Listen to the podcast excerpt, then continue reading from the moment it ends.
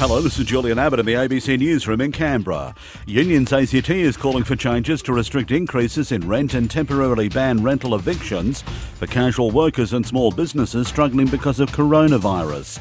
The union wants the Territory Government to reform residential and commercial tenancy laws over concerns casual workers sacked because of the crisis could default on their rent.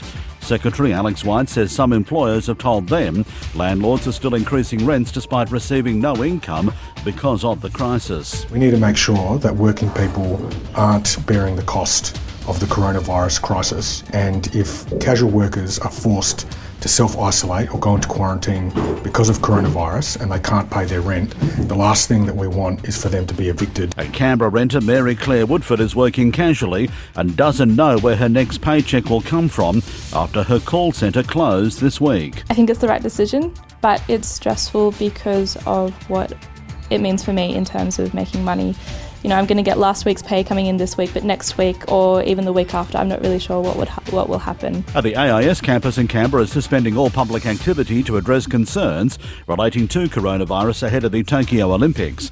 Effective immediately, the AIS Aquatic and Fitness Centre, the AIS Visitor Centre, the AIS Arena, and the AIS Track and Field Centre have been closed.